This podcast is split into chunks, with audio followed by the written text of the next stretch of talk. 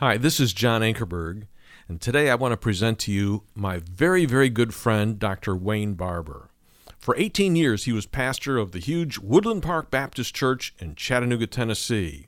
He was co teacher with Kay Arthur for 14 years at Precept Ministries.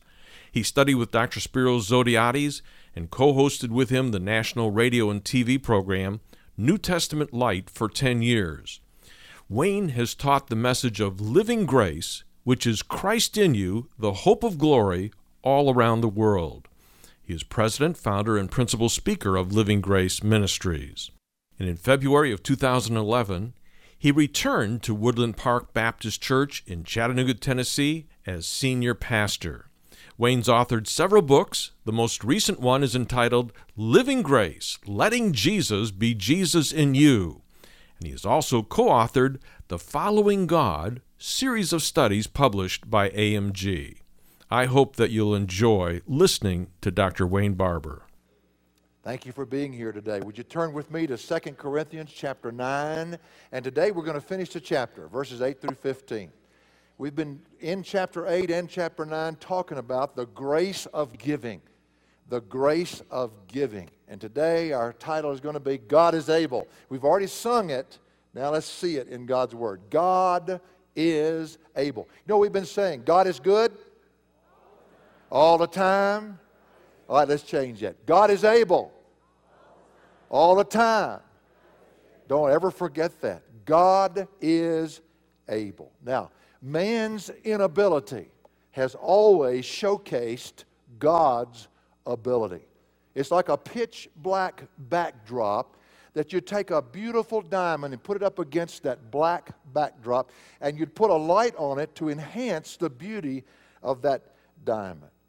It was David's inability when he went up against the giant Goliath in 1 Samuel that highlighted, that enhanced God's ability. It was the inability of Gideon in the book of Judges when he was outnumbered by the Midianites that highlighted God's ability. It was the inability of the disciples in the Gospels to feed the 5,000 that highlighted God's ability. It was the inability of, of the believers' minds on the road to Emmaus, first of all, to understand the resurrection, and secondly, to even accept it, that highlighted God's ability. And on and on and on. And in our text in 2 Corinthians 9, it is the inability of man, first of all, to even want to give, and then secondly, to give generously that simply highlights the ability of God in every believer. The most common excuse that you hear when it comes to giving is this I just can't do it. I'm not able to give. But as you'll see in our text today, God is able and that excuse really won't hold up. Paul has instructed the Corinthian church, first of all, in how to start giving, but also the heart that has to be behind the giving. In doing so, he gives us all a way to start. He starts talking about the attributes of grace giving, and we saw that in verse 6 of chapter 9. He says, Now this I say, he who sows. Now there's an implicit picture that, that begins to emerge here. Paul draws a picture of a farmer who's going out to sow seed. In our context, the sowing of the seed is the money that we give. And when it's given, it must be, like the seed, totally released. Totally released. It is out of the, our hands the moment that money is sown, the moment that seed is sown. The farmer who sows generously is the farmer who trusts God. He trusts God to do only what God can do. He knows what he can't do himself even in the midst of the dangers of disease and weather and insects, he knows what can happen to that seed. But he sows it generously and abundantly, knowing that God can do something here that nobody else can do. To a farmer, trusting God is always the key to releasing the seed and in expecting a harvest. So, unhindered trust in God is an attribute, an inherent characteristic of grace giving. Now, this is going to be reflected. When a person is unhindered in his trust for God, this is going to be reflected in unparalleled generosity when he gives. He just he's going to give abundantly, just like the farmer sows abundantly. It says in verse 6, Now this I say, he who sows sparingly will also reap sparingly, and he who sows bountifully will also reap bountifully. Now, Paul contrasts two kinds of giving. One sows sparingly, which means, and we'll just simplify it, we're not going to go back and repreach it, but, but to simplify it, it means he sows with doubt. He uh, sows with hesitation, with, with restraint.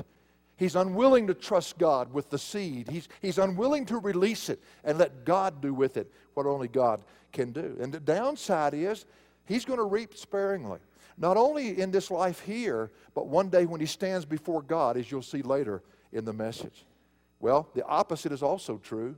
It says, He who sows bountifully, and, and all of this sowing is in the present tense, which means a lifestyle, will also reap bountifully. We saw how the word bountifully is the word ephlogia. It's interesting how it's translated. It, it does mean generously, but it's much more than that. It's the word which means blessing or praise.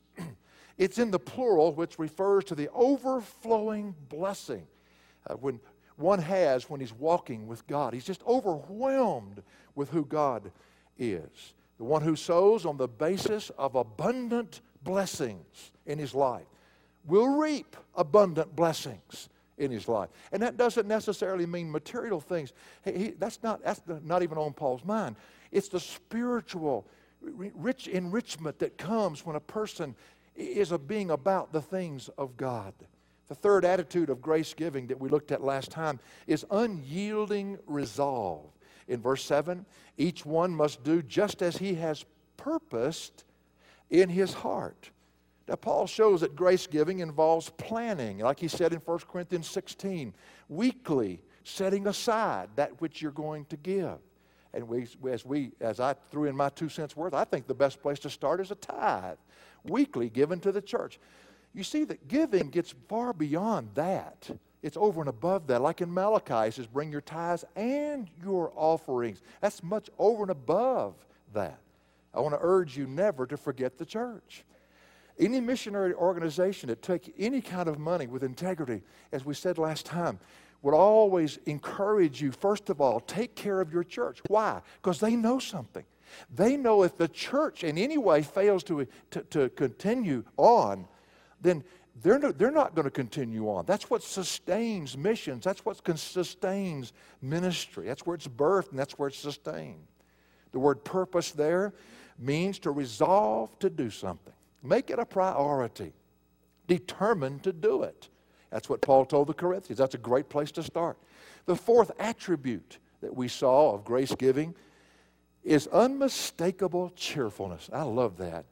Cheerfulness is simply the reflection of how one lives. Listen, and I'm telling you, I don't ever say much that's profound, but I believe this is profound, so it might be want to write this day down.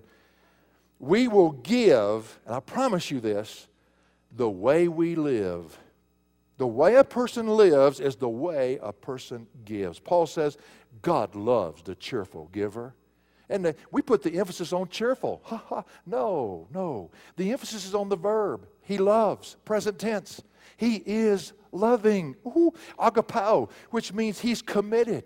He's committed. He is working in his behalf. He's working in the believer's behalf to make sure his life is overflowing with spiritual blessings, out of which he will give. If we live in the fullness of what is offered to us in Christ, if we live dead to self and alive to Him, yielded to Him, we will be so overwhelmed with spiritual blessings that we will simply give out of the overflow. And that's what He's talking about. God loves, He is loving the cheerful giver. Well, today, we come to the last message uh, uh, about this topic. So I'm not preaching on the topic of giving, I'm just preaching Second Corinthians. And we've been in chapter 8 and 9, and that's been Paul's topic. Next time we come together and I'm with you, we'll be in chapter 10 and it'll change gears altogether. Well, today we're going to talk about the, uh, God's ability.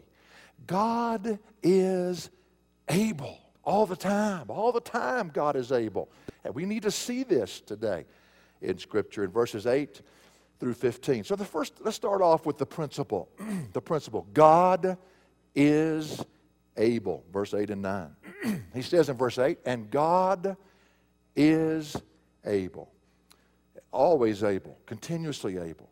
The phrase or similar phrases is used all through Scripture to point to the ability of God to do what a man could never in a million years do. For instance, he's able to save and he's able to destroy. James 4:12.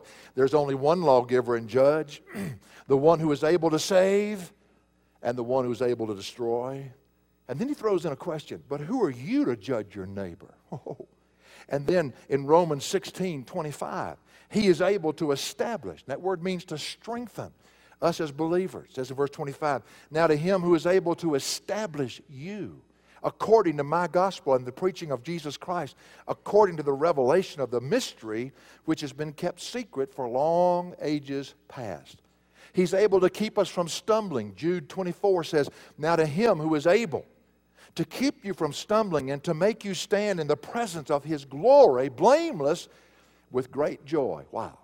And if you wanted to just sum them all up, because there's so many, I, I didn't put them all down, but to sum them all up, Ephesians chapter 3 and verse 20, I think sums them all up. It covers every base. It says in verse 20, Now to him, God, who is able to do far more abundantly beyond all that we ask or even think, according to the power that works within us.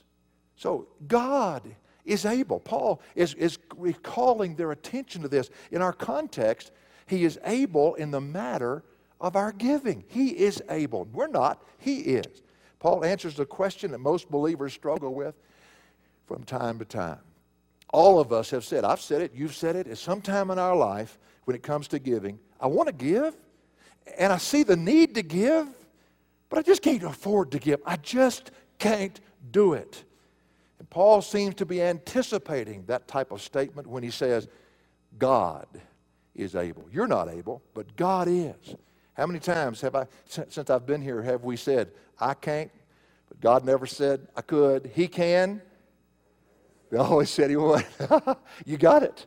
And that's exactly what's being worked out right here in our text. Grace, now listen, this is what grace is. Grace is God's enabling us to do what he demands of us. Paul says in Galatians, the last part of verse 20, chapter 2, verse 20, and then the first part of verse 21, the life I now live, I live by faith, which means trusting God. And then he says this kind of lifestyle doesn't frustrate the grace of God, which is his enabling power.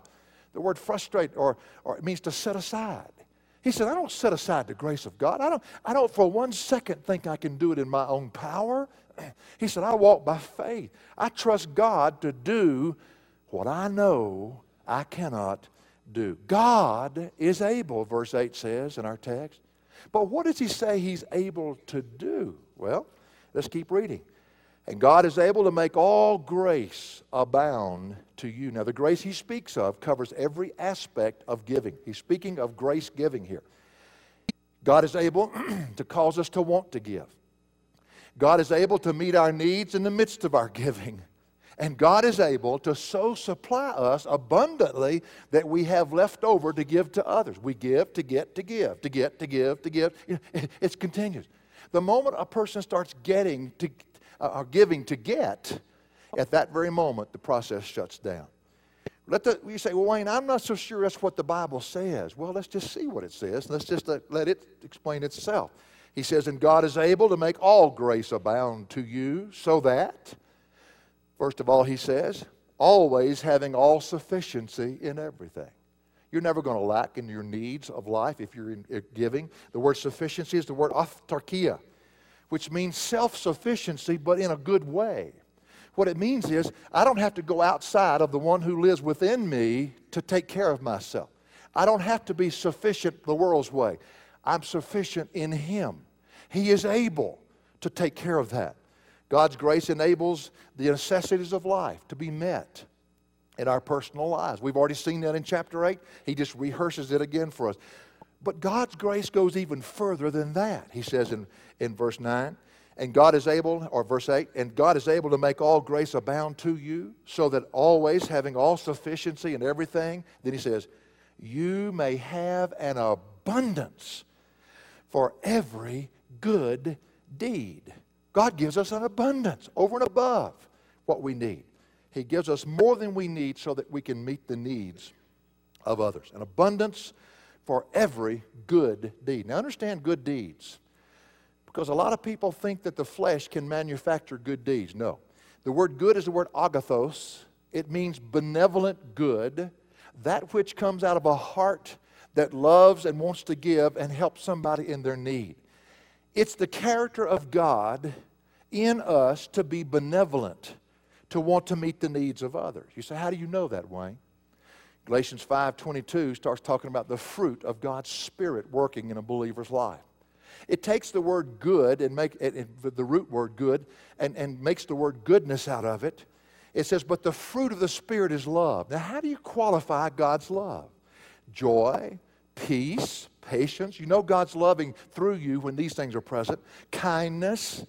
And then he mentions goodness. You see, that's the well that all good deeds come out of. The fruit of the Spirit has to initiate it. So, in good, a, good, a good deed in biblical terms is not something a man can come up with and ask God to bless. It has to be, first of all, originated in the heart of God that works within him. And not only inspired and initiated, but also enabled by the Holy Spirit. And qualifies, by the way, when it happens, it qualifies as a true work of righteousness. When God speaks and we obey with a yielded heart, then good deeds, and a synonym is righteousness. Righteousness takes place. That's the result. In this case, the act of righteousness is grace giving, which begins and ends with God. He starts it. We don't start it. Now, Paul calls on the Old Testament, a passage in the Psalms, to show that this is what he's talking about that giving is an act of righteousness and it will endure forever. It says in verse 9, as it is written, He scattered abroad, He gave to the poor, His righteousness endures forever. Now, some people believe that's a picture of the Lord Jesus. Whether it is or not, it's a good man. This is a quote from Psalm 112 and speaks of the character of a good man in the text who fears the Lord. Let me read from Psalm 112 what he's quoting from in verse 9. He says, He has freely given to the poor, His righteousness endures forever. His horn will be exalted in honor. The word poor in the Greek, which is in our text in 2 Corinthians chapter 9 and verse, I mean 10, uh, 9 and verse 8, is the word penes, which is the word that means somebody is so poor they have to ask to, for help. They have to actually beg for money. It was used that way. The man who fears the Lord, who walks with God, is the one who has a heart for somebody in need and who freely gives to those people. That's God working in his heart. This act of giving is an act of righteousness, and the psalmist says that that righteousness will last and endure forever. Ooh, do you see what he's saying? One day when we stand before the judgment seat of Christ, what a great day. We're not going to be judged. We were judged at the cross. This is a day for rewards. This is a day that the works will be tested by fire. That which was of the flesh that we call good, and that which is of the spirit that only God can call good. And he says that these acts of giving, as we walk with God, as we give out of the overflow, are going to end up being right acts of righteousness that will remain. They'll be the precious stones. They will endure forever. They'll have everything to do with our eternal reward when we stand before the Lord Jesus Christ. Wow.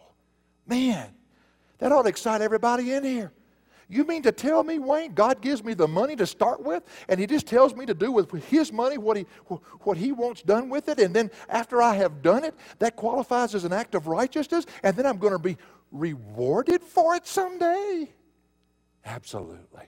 How great a salvation. Man, if that doesn't light your fire, your wood's wet. This is what he's trying to get across. You see, I've been saying it since chapter 8. Giving is never a money problem. Ask the widow who gave her mite. That's not a problem. Giving is a heart problem. It's a problem of whether or not we believe that God is able, whether or not we trust Him when He tells us to do what He tells us to do. A believer that fears God, that lives in awe of Him, will want to give. And he's going to experience God's grace in having what is needed to even give more. He's going to discover for himself God is able. We're having so many testimonies coming out of the Crown Ministry classes, which I'm so for because it's not about finances, it's about the stewardship of one's life. Money just fits way down here somewhere. Last week, uh, one of the teachers came to me, tears flowing down his cheeks, and he said, Wayne, you won't believe it. He was, he was really coming out of the message, and he was trying to say, I got an illustration for you. And I said, What is it? And he said, A lady in his class, they'd been giving, but they upped their giving. They, they just believed they weren't giving what God was telling them to give. They were giving with restraint, and, and so they gave their gift, their tithe, or whatever it was. And, she, she, and he told me, he said, on, on the middle of the week, her boss came to her and said, Have you looked at your check? And she says, No, why? Kind of fearful. And he said, We don't normally, their fiscal years like ours at the church, July to July. And he said, We normally don't give raises in the middle of the year. But he said, We've had such a good year. Look at your check. And she looked at her check and it was more than what she normally got. But listen, this is the thing. In her check was the exact to the penny raise that she had just given three days before. Now, you ask that little lady if God's able. You just ask her. That's what Paul is saying. God is able. I had a youth pastor that worked with me. I was in youth work for 17 years, so I understand youth workers. and sometimes they're a little slow. And so he was talking to me one day when I was at Woodland Park, and he was really griping because he didn't make what I made. And of course, everybody wants it when they're young, and it took me forever to get to the point that we make what we make today. And he said, Wayne, he said, I can't give. You, you, you can give because you have this and you have that. And I said, That's not right. Greg, it's your heart. Do you believe God? Do you trust Him? And we went back and forth and back and forth. We walked out in the parking lot, and he had not yet come out of the building. And I'm standing there pondering the answers I had given to him. Hopefully, I'd helped him. And about that time, I saw something blowing across the parking lot. It was wadded up. This, I'm standing before God today, so this is not something I'm making up. It blew up on my shoe. I reached down, picked it up off my shoe, and it was a $20 bill. where did it come from? I don't know. I looked around, quickly put it in my pocket. Uh, I didn't know where it come from. I stood there for a second. Here comes another bill rolling across. Three times, standing there in the parking lot, a bill rolled up, the wind blew it on my shoe. And about that time, Greg walked out of the door. And I said, Come here, come here. I said, Man, if you need it, if necessary, God will blow it up on your shoe in the middle of a parking lot. God is able. Man, we don't believe that, do we? Well, yeah, but he doesn't know my situation. right. God is able. That's the principle. Now, he's going to give an illustration here. He wants to make sure we get this down real good. Verse 10 Now, he who supplies seed to the sower and bread for food. What an illustration Paul gives here about God's ability, what God can do. And it shows you that God is the ultimate provider and creator of all things. First of all, he supplies seed to the sower. Now, some people just get a little bit, uh, you know, their education exceeds their intelligence. They think man can come up with a seed. It, this always baffles me. Have you ever made a seed? I mean, have you ever sat down and said, I'm going to make a seed? Yeah, right. Yeah. Remind me of other people I know. You're going to make a seed. What farmer is proficient enough and has the ability to come up with the seed itself? nuh God came up with that. Now, God makes the seed and what does the farmer do? where's his importance in this? Well, all he does is take what God already came up with and just releases it. Well, that's real hard, isn't it? He just releases it. And, and when he releases it, then God steps in again. Farmer can't do a thing. And the God's the one who causes the seed to die and to germinate and to bring forth life, to come up with, with wheat or barley or whatever it is, which provides bread for the farmer to eat. He, he's who supplies seed to the sower and bread for food. Now, listen, not only will the sown seed that God provided provide bread for the farmer, but the farmer will have more than he needed so that he can give to others. There's your illustration right there. Now, he who supplies seed to the sower and bread for food, watch carefully, will supply and multiply your seed for what? For further sowing and increase the harvest of your righteousness. God promises to do the same thing with our giving that He does with the seed that the farmer sows. And it all starts with God providing the money that we have. It's His money, it's not ours. He's the one who, who owns it. Now, make sure you understand this. God is the provider. It took me years to realize this. When I was in youth work, we got paid less than the janitors, and I understand that. And, and I was always, couldn't even take my kids to McDonald's, didn't have enough to do anything. And I, I really struggle with this. How come the church pays this guy this much and had, pays this guy this much? My, our pastor, they gave him a brand new car every year and paid his gasoline. I, I couldn't even take my kids to McDonald's. He'd drive that brand new car up, five years younger than I was, and I played ball with him in college, and he got all the technical fouls, and, and drive up in my driveway. And he'd drive that, that car up in my driveway, and you know what I wanted to do? I was real spiritual. I wanted to spit all over his car. The way I felt about it. Church didn't provide that for me. And boy, God broke me of that one day. And He said, Son, what in the world are you doing? Your church is not your provider. I'm your provider. Listen, your employer, whoever it is, I don't care who it is, they're just a vehicle God uses, and it's not the only source. He'll provide for you in ways that you hadn't even thought about before if you believe that He is able and if you're willing to trust Him in your giving. It is the money that God provides that allows us to buy food that takes care of our families. I think I've told you this about the, the elderly lady that one day came into her apartment. She loved Jesus and she was praying out loud and she said, Oh Lord, I don't have any groceries, don't have any food, but you're my provider. If you want me to eat, you'll provide it. Her landlord was evil. He overheard her prayer somehow and he said, I'll show her who's her provider. He went to the grocery store, bought all kinds of groceries, set them on the, on the table while she was gone. And then he hid in the closet. She came back and had a praise fit. Boy, she was just praising God, shouting. He jumped out of the closet and said, You Christians, you think God provided this. He didn't provide that. I did it. She said, Now listen to me. You have to understand something. I bowed my knees before the Lord. I bowed my head and I prayed and I asked for Him to provide for me. Now, I had no idea He'd use the devil to bring it, but He, he provided that groceries for me.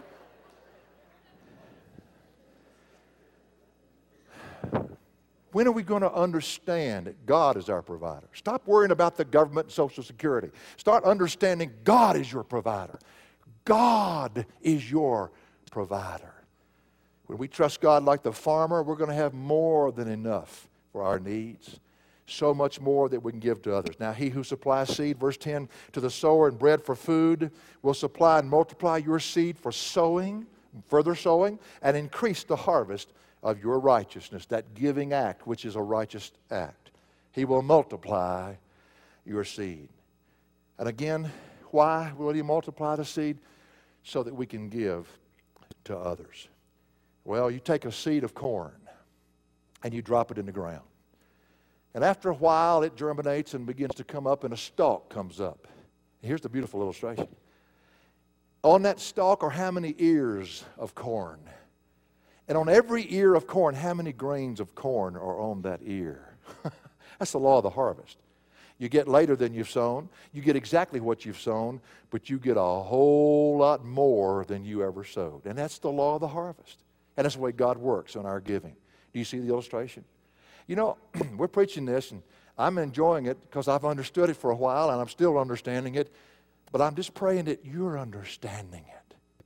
Giving is not because the budget's low at the church. Giving is something far beyond that.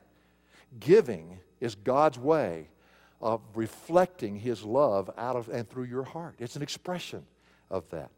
When you sow God's seed God's way, hearing Him and trusting Him, willing to release that which He tells you for the needs of others, write it down. The adventure is about to begin. I still like Steven Curtis Chapman's old song. it shows you how I'm getting older. I don't know what's out there now, but I, I love that song, Saddle Up Your Horses. How many of remember that song? Saddle Up Your Horses. You ought to listen to it sometime. I know the beat is kind of going to challenge some of you. But it says, get up on your horse. It's like starting the day off. And I just get that in my mind. So I just get up in the morning, man plans his way, God directs his steps. Oh God, what an adventure of walking with you today. What are you up to today? That's the adventure. And when you start understanding giving from God's perspective, look out and strap your seatbelt on. He further explains in verse 11, in case you're doubting that this is what he's talking about. He says, You will be enriched in everything. Why? For all liberality, which through us is producing thanksgiving to God. The word enriched is the word ploutizo. which means to be supplied abundantly. The verb is present middle passive. Present tense means it'll be a continuous thing that's going on in your experience. The middle passive means that we're giving, as we're giving, actively giving, God is active in enriching us for the purpose of giving to others. He's, he's busily working in our life. You will be enriched in everything, he says, for all liberality. Everything is the word pas, which means in each and every act of giving, whether it's money, time, love, whatever. We will be supplied abundantly for every act of giving for all liberality. Now, the word liberality can be translated generosity, but that's really not the meaning of the word. The word is hoplotus. And hoplotus means to give with a single minded focus, to give with no strings attached, no fleshly agenda. Oh, I know. I'll just withdraw my tithe and I'll show them who it is around here. I'll keep my money to myself. That's an oxymoron. Your money? Isn't it interesting when we choose to think it's ours and we choose to withhold it for whatever reason, God says, Well, I'll get it some other way. Have you how many of you have discovered that in your life so far? Anybody? Ooh, some of you just don't want to be honest. God knows, God knows how to do that. God knows exactly what to do with that. The bottom line is that when we give, and our motive in giving is pure without any fleshly agenda, the provision will always be there to give more. Came across an illustration that might bless you this morning. Lyle Eggleston served as a missionary. He was from the States for many years in a little town on the rocky coast of northern Chile. Excuse me. I'm going to have to clear my throat. Hang on. ah, uh, don't, there's just no spiritual way to do that. In time, the congregation grew to be about 80 adults, and Eggleston was concerned that the Christians in that area didn't seem to be able to support their own national pastor. Now, he was there to assist that national pastor, help that church get on its feet, and then he moves on. He, he's paid, he's, he's taken care of by, mission, by, by missions giving in the States. The people were very poor. The church's offerings amounted to no more than $6 a month in our currency. One day, Eggleston brought the problem to the Lord during a definite time of prayer. He said, Lord, you just need to take care of this. A few weeks later, he stopped to visit a middle aged couple, new converts, and they had just begun the habit of getting into God's Word every day, reading through the Scriptures. They came to that little word tithe. And so they asked him, What does the word tithing mean? A little fellow by the name of Manuel. We ran into it in our reading and we don't really understand it.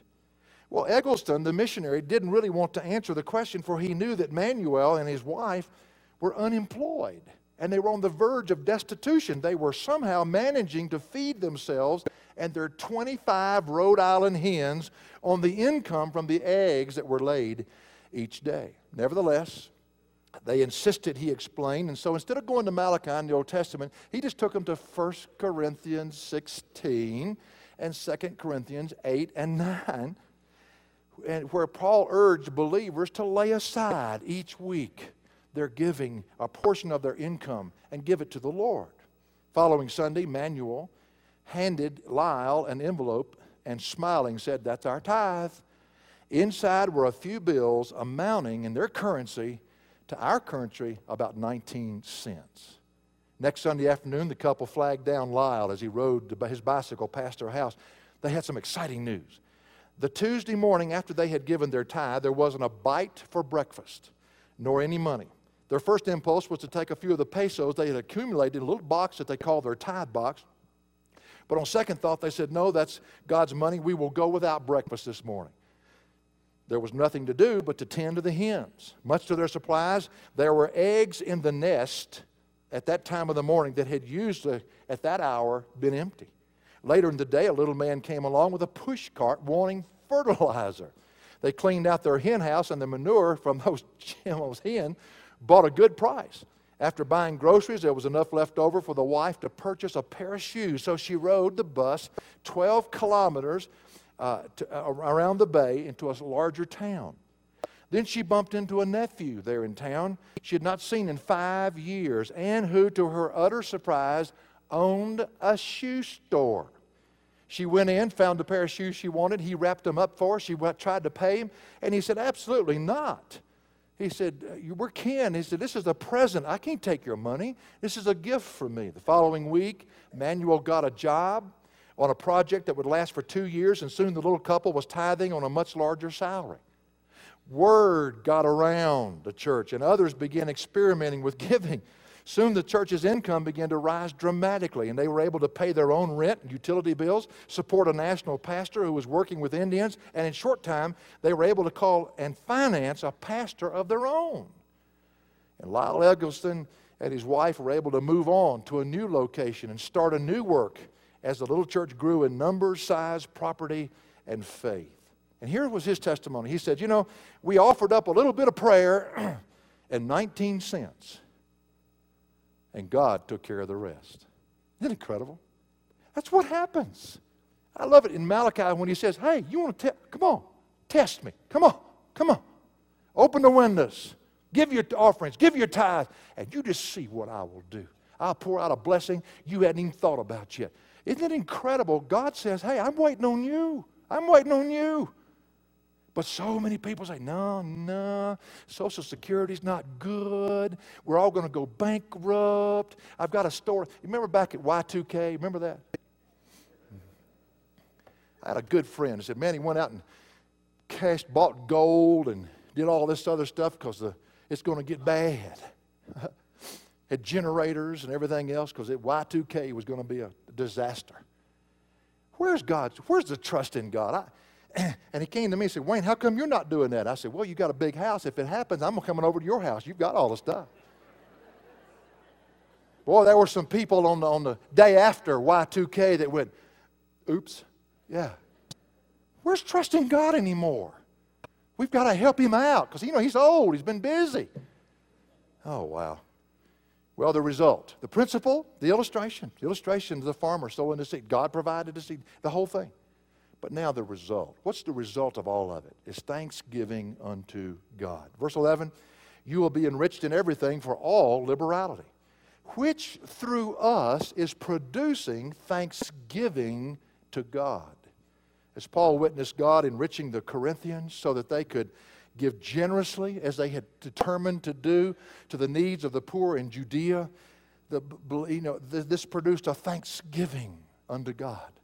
The word thanksgiving is the word Eucharista. Some people call it Eucharista, Eucharist, it, which is the expression of one's gratitude to God for what only He is able to do. It is it, this word thanksgiving is a grateful response to God for His grace and for His mercy that a person has just experienced for himself.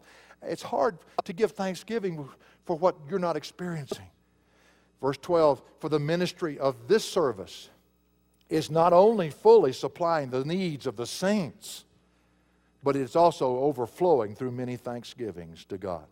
The offering that was being taken for the poor in Jerusalem wasn't just so that their needs could be met, but so that God would be praised. All people giving, giving thanksgiving to God. That's what giving's all about, overflowing through many thanksgiving with God. The people of Achaia, the people of Macedonia, the people of Corinth, rejoicing to see what God did because they were obedient to what God had told them to do. Not only will the Christians in Jerusalem rejoice, but the believers who gave will rejoice, and it, the whole thing overflowing through many thanksgivings to God. The one who provides the seed for the sower, and the one who provides the bread for the farmer, and the one who gives so abundantly that the sower will have plenty to give to others to continue to sow is always to be praised. That's what giving's all about. That it comes back to Him, not to us. But also, He says one other thing will happen. Not only will He be praised, but your testimony as, as to being a believer will be confirmed in the hearts of others. Verse 13, because of the proof given by this ministry, they will glorify God. What for? For your obedience to your confession of the gospel of Christ and for the liberality of your contribution to them and to all. You see, giving confirms our testimony. We've seen that over and over in chapter 8 and 9. You find a Christian that will not give, and you've got an oxymoron. You've got one confusing message. Nothing confirms the fact that he has trusted God for his salvation, but he's not willing to trust God with his money. You see, that it, something's messed up there. It frustrates the testimony. And verse 14 says, While they also, by prayer on your behalf, yearn for you because of the surpassing grace of God in you. They want this to be with them, they want to be around them because of their willingness to do what God said. Wow. The principle God is able. All the time. All the time. if you want to give, God will see to it that you not only your needs will be met, but you'll have to give more. The illustration God provides the seed for the sower, the bread for the farmer to put on the table. But not only that, He gives in such abundance. Just look at an ear of corn. He gives in such abundance that you have more to sow. And the result, that all thanksgiving and praise go back unto Him, and that our testimony that we really are what we say we are will be confirmed. Grace giving always has to point back to God, or it's not grace giving. If there's somebody who gives a token because he's wealthy and thinks he gets the credit for it, he's missed the whole point. It's to go back to God. God gets the glory, whether it's the rich man's gift or the widow's mite. He's the one who is to be praised. Verse 15 tells us that. Thanks be to God for his indescribable gift. The one, God so loved the world that he gave. What did he give? Did he give a token? His only begotten Son. Why? So that whosoever believes in him should not perish but have everlasting life. And that same heart is in us, resident in the Holy Spirit, who is the Spirit of Christ Jesus. And when we say yes to Him, that's where the giving begins right there. It's Him initiating, sustaining, and being glorified for what takes place. God is able. Well, you want to start giving, I think we've learned start tithing. I think that's the greatest place to start. To the church first. First.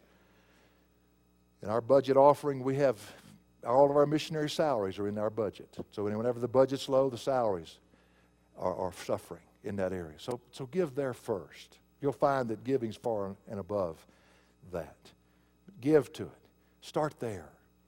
And the journey is just going to begin. I love W.A. Criswell. He's in heaven now, but don't you love W.A. Criswell? I tell you. You know, when I first took a group of young people to hear him, I had heard that he was a fiery preacher. Boy, I got him up in the balcony. I had him all pumped. he started off, he says, Well, today we're going to. I was about half asleep by the fourth sentence. I'm thinking, I thought this guy was exciting. And he got to this point, he said, You know, young people today believe that they can sleep around and do this and do that, and it never will pay dividends later on in their life. It won't come back. Well, he said, I just want to tell you. And he did like this. He reached back like this and he said, That's a lie! Good night, I live. My hair went, woohoo! Boy, the rest of that service, it was like, boo! Man, I was holding on to the pew. Gracious sakes alive. Talk about a ball of fire. I love him. He, he had such a memory. You'd walk up and he'd say, Oh, Sister Mary, your husband's name is Paul, and your mom and dad. I'm thinking, I just wished I'd have been gifted that way. I, I know faces, but it takes me a while to put the name and the face together.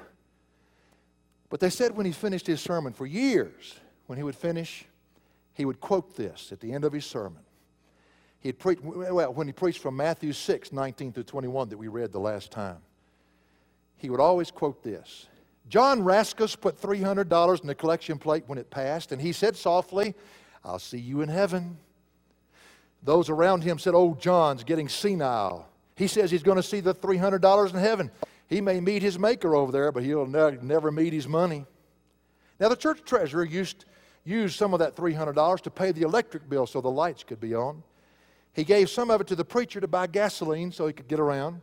Some went to ministerial students, and some went to the mission field. Early one morning, John Raskus died in his sleep. On that first Lord's Day in glory, he looked, he walked down the golden streets, and a young fellow came up to him and said, Thank you, Brother John.